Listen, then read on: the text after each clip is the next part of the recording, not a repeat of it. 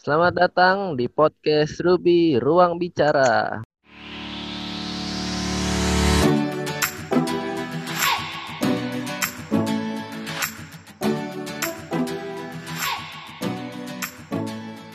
Halo para pendengar, gimana nih kabar kalian hari ini? Semoga sehat selalu ya. Oke, sebelumnya perkenalan dulu nih. Ada gua host kece, Inta, dan rekan gua Ega. Nah, di episode podcast kali ini kita berdua bakal ngebahas salah satu kasus yang sering banget nih dialamin sama generasi muda. Kalian semua pasti tahu dan mungkin pernah ngalamin hal ini. Nah, di malam hari ini kita akan membahas tentang isu insecure di kalangan remaja. Oke Indra, sebelumnya gue bakal ngejelasin nih apa insecure. Mungkin kalian ada yang gak tahu kan apa itu insecure. Jadi, sedikit penjelasan yang kami kutip dari laman AloDokter, insecure adalah istilah untuk menggambarkan perasaan tidak nyaman yang membuat seseorang merasa gelisah, takut, malu, hingga tidak percaya diri. Ada banyak hal yang dapat menyebabkan seseorang menjadi insecure. Penyebabnya itu ada dari dalam diri ataupun dari luar diri, Indra. Oh, jadi ini yang disebut insecure. Lo sendiri pernah ngalamin gak sih, Ega? Kalau gue sih biasanya insecure dalam hal penampilan, kayak penampilan gue itu kurang enak dilihat sama orang lain, sama temen gue. Kalau lu gimana? Sama sih, kurang lebih kalau semenjak kuliah, insecure-nya soal penampilan. Soalnya kan kita tahu ya Andra ya, kalau anak humas di UNJ ini penampilannya pada kece-kece banget nih. Betul. Otomatis jadi insecure gitu, kita harus ngimbangin penampilan mereka juga. Terus gue mau nanya juga nih Indra, biasanya cowok selain insecure soal penampilan, cowok itu insecure soal apa lagi nih? Dari pengalaman gue sih biasanya cowok itu insecure kalau dia lagi jalan sama gebetan atau sama pacarnya. Biasanya kan. Oh gitu. Cowok itu apa ya, suka ngerasa, wah gue kayaknya gak cocok nih buat dia, atau gue gak bisa nih biayain dia nanti. Gitu ya Kak. Berarti kurang lebih soal finansial gak sih, Indra? Ya, betul. Ada finansial, ada penampilan juga. Misalnya penampilan ceweknya tuh lebih wow gitu daripada si cowok. Terus lo insecure juga gitu? Nah, itulah yang bikin gue insecure biasanya. Oke deh. Kita akan lanjut membahas kasus insecure ini bersama narasumber kita yang bernama Dias. Halo, Dias. Halo. Hai. Hai Indra, hai Ega. Hai Dias. Dias, boleh coba perkenalan singkat dulu nggak sih? Mulai dari nama lengkapnya, kegiatan sehari-hari, terus kuliah di mana? Boleh Dias, silahkan. Oke, terima kasih Ega. Perkenalkan, nama gue Dias Almira Ramadhani, biasa dipanggil Dias. Sekarang kegiatannya masih sama kayak kalian semua. Masih jadi mahasiswi nih di salah satu kampus di Bogor. Dan sekarang udah tingkat akhir, udah semester 7, udah mulai insecure gimana gitu kan. Semangat. Terus hobinya apa nih Dias, Bu, kalau boleh tahu? Hobinya fotografi, keren banget foto, terus makan-makan, kulineran gitu tuh, seru banget tuh. Boleh kali nih ya, ajak-ajak ya, buat kulineran. Boleh. Nih, kuliner di Bogor. Boleh banget. Iya. Oke, cukup ya perkenalan singkatnya. Jadi Dias ini akan berbagi pengalamannya tentang insecure. Kita langsung aja ya masuk ke pertanyaannya. Sebelumnya Dias boleh sapa pendengar Ruby Podcast dulu nggak nih? Sapa-sapa dulu dong. Oke. Sapa dulu. Halo pendengar setia Ruby Podcast, asik. Gimana kabarnya hari ini Dias? Alhamdulillah luar biasa, Allahu Akbar. Alhamdulillah. Habis bimbingan soalnya. Semoga sehat selalu ya. Terus juga dalam keadaan sehat di masa pandemi ini. Terus juga semangat bimbingannya. Deskripsian. Siap, semangat terus. Iya dong. Oke, kita langsung aja nih ya masuk ke topik bahasan kita kali ini. Dias, pernah gak sih ngerasain yang namanya insecure? Insecure ya. To be honest sih gue jarang banget deh kayak insecure tentang penampilan atau mungkin tentang fisik kayak yang tadi udah dimention si Indra nih atau nggak sama si Ega gitu ya. Karena gue yakin kita tuh semua cantik atau ganteng di mata orang yang tepat gitu, ya kan? Tapi kadang emang gue lebih insecure terhadap kapabilitas dari orang lain. Kayak misalkan gue ngelihat nih si A udah exchange sampai Jerman gitu, atau sampai belahan dunia mana gitu kan ya, sedangkan gue belum sampai sana gitu. Nah, gue lebih insecure terhadap hal-hal kayak gitu. Berarti lebih insecure-nya ke hal-hal yang kayak pendidikan orang tuh lebih tinggi dari kita, atau kemampuan orang lebih wow daripada kita, begitu ya Dias ya? Iya, benar banget. Kurang lebih seperti itu. Nah. Yep. Tapi pernah nggak sih ngerasa insecure dalam hal penampilan gitu? Kalau penampilan sih jarang sih ya, karena gue udah mencoba untuk menyayangi diri gue sendiri. Gimana dia secara untuk menyayangi diri sendiri? Kadang kan kalau sebagai perempuan ya jujur, kadang tuh kita nggak percaya diri sama penampilan. Ya mungkin kayak pas ngeliat orang lain lebih cantik gitu kan ya, tapi ya udah bilang aja sama diri sendiri, ah gue juga cantik kok gitu. Ya itu sebenarnya nggak susah sih buat sampai tahap itu, tapi ya lama kelamaan ketika lo udah ngebangun positive vibes yang ada di dalam diri lo, pasti lo kan ngerasain hal itu ya hal wajar aja sih. Gitu. Oke Dias. Kalau menurut kamu insecure itu apa? Kalau menurut pendapat kamu ya, soalnya kan tadi kan udah dijelaskan sebelumnya kalau menurut AloDokter insecure itu apa? Kalau menurut kamu sendiri insecure itu apa? Kalau menurut aku sih insecure itu dimana ketika lu nggak pede sama diri lu sendiri gitu. Ketika lu ngelihat orang lain bisa sampai sana, tapi lu ngeliat diri lu, ah gue kayak belum bisa sampai sana gitu, atau gue mungkin belum mencapai hal tersebut gitu.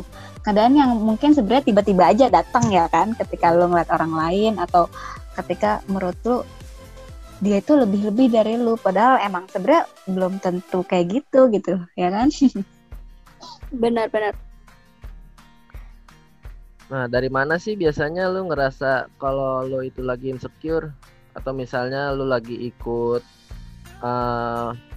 program, terus lu ketemu sama orang yang kapasitasnya itu lebih tinggi dari lu, apa lu merasa insecure saat itu atau setelahnya?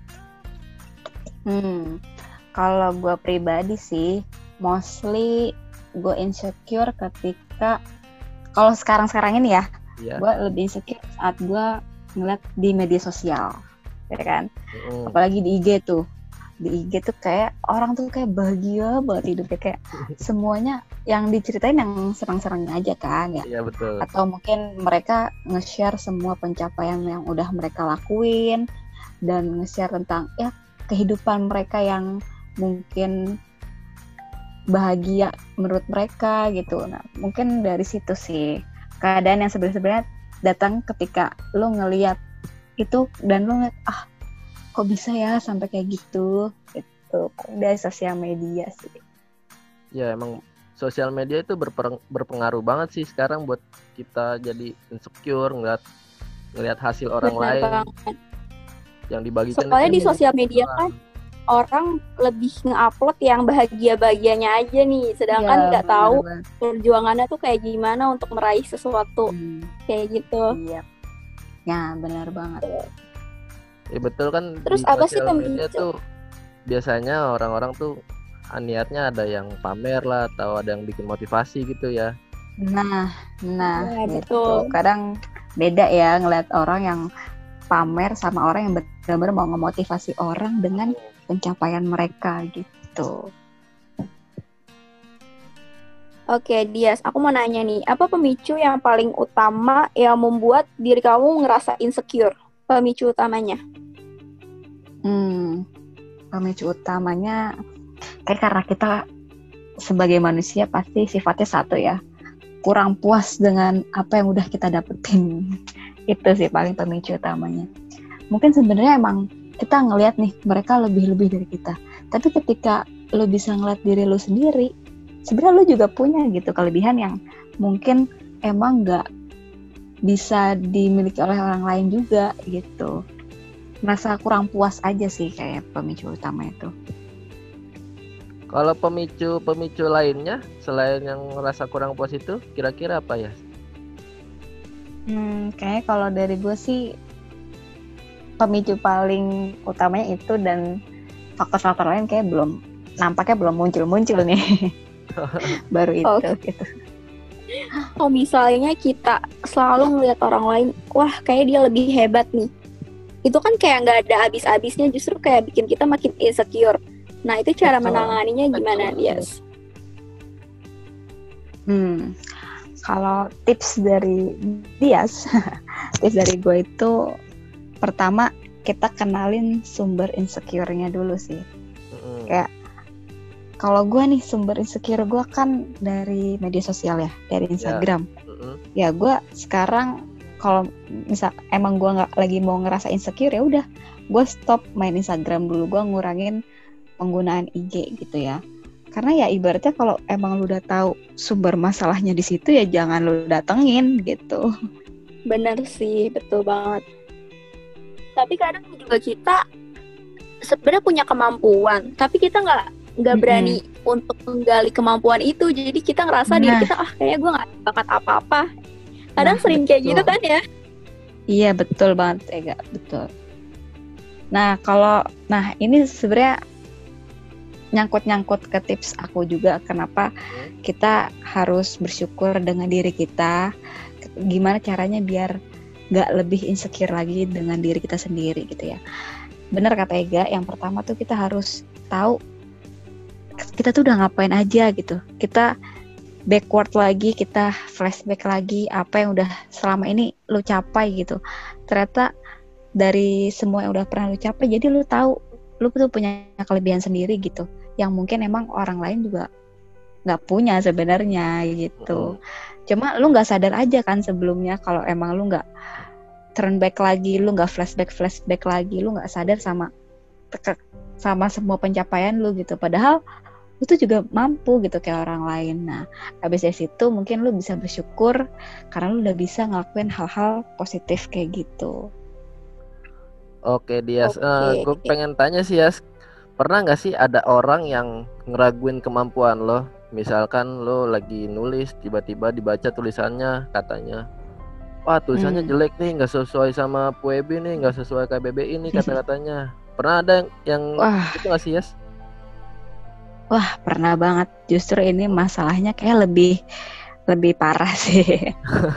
Jadi kalau gue itu, jadi waktu itu tuh gue ada di satu seleksi ya, seleksi mahasiswa berprestasi di jurusan gue gitu. Ya adalah simpang siur kata-kata dari orang yang mungkin emang entah syirik atau emang gimana ya, kayak nggak suka aja gitu kalau misalkan gue ikut seleksi tersebut gitu.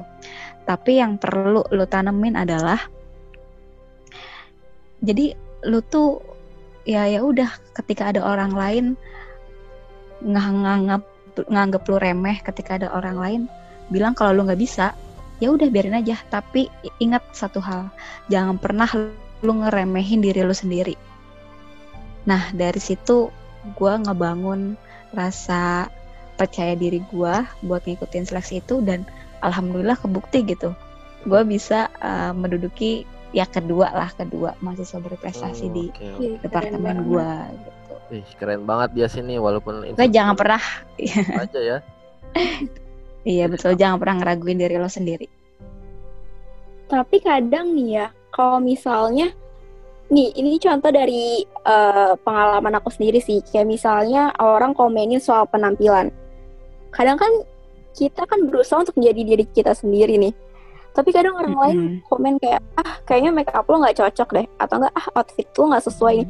Itu justru malah bikin kita tuh ngedown gitu. Bukannya tambah semangat kayak untuk memperbaiki, malah justru jadinya ngedown gitu. Nah itu gimana cara mengatasinya, Dias? Oke, ini kayak nyakit-nyakit semua orang ya. Iya betul. Jadi, banget nih. Jadi kalau gue pribadi, gue tuh inget sama kata-kata dari guru gue waktu SMA. Mm-hmm. Jadi guru-guru itu bilang, sebenarnya dari komen-komen negatif yang dituju ke kita itu tergantung kita menyikapinya gimana. Kalau lu membiarkan komen-komen itu menyakiti diri lu, ya lu bakal sakit hati gitu. Tapi kalau lu membuat komen-komen itu, ya udahlah biarin aja, suka-suka gue, orang hidup-hidup gue, ya lu bakal lebih merasa lebih nyaman, lebih tentram aja dengan diri lu sendiri gitu.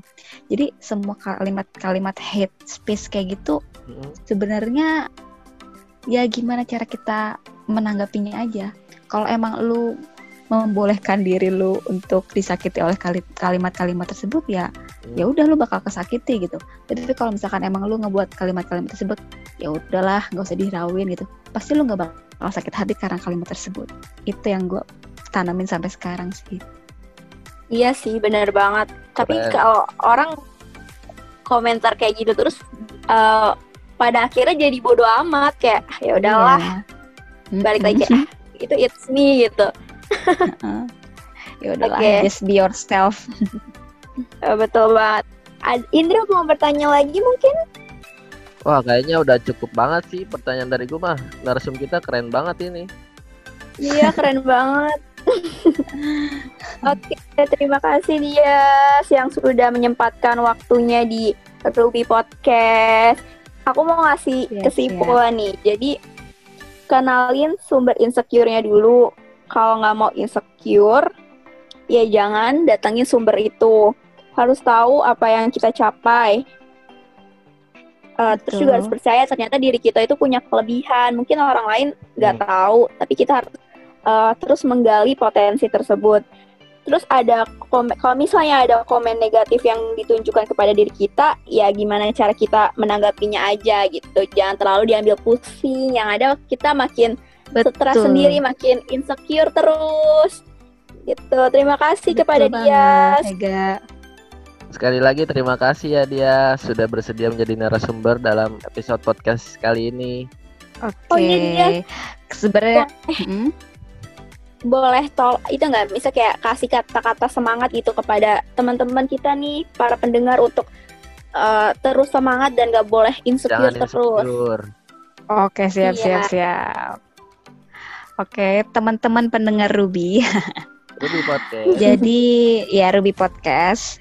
Insecure itu adalah hal yang wajar ya, kalau kita emang tahu porsinya seberapa banyak gitu ya. Porsinya pas ya, itu wajar lah kalau insecure. Dan kalau kita mampu ngerubah insecure tersebut jadi acuan kita, pacuan kita untuk menjadi pribadi yang lebih baik lagi. Dan jangan pernah ngebandingin diri lu dengan orang lain, karena itu gak bakal ada habisnya gitu. Tapi bandinginlah diri lu dengan diri lu sebelumnya, karena setiap orang ada masanya dan setiap masa ada orangnya. Sekian dari Dias. Keren banget Dias. Semangat terus ya kuliahnya Dias. Semangat terus untuk terus sama-sama. Iya. Amin. Amin. Semangat juga buat kalian ya. Oh, tidak pernah kapok saya. Oh, tidak pernah saya. Seru banget dong. Mampir lagi nih. Jangan lupa untuk selalu memakai masker, jaga jarak, dan mencuci tangan menggunakan sabun. Sampai ketemu di Ruby Podcast di episode selanjutnya. See ya. Bye-bye.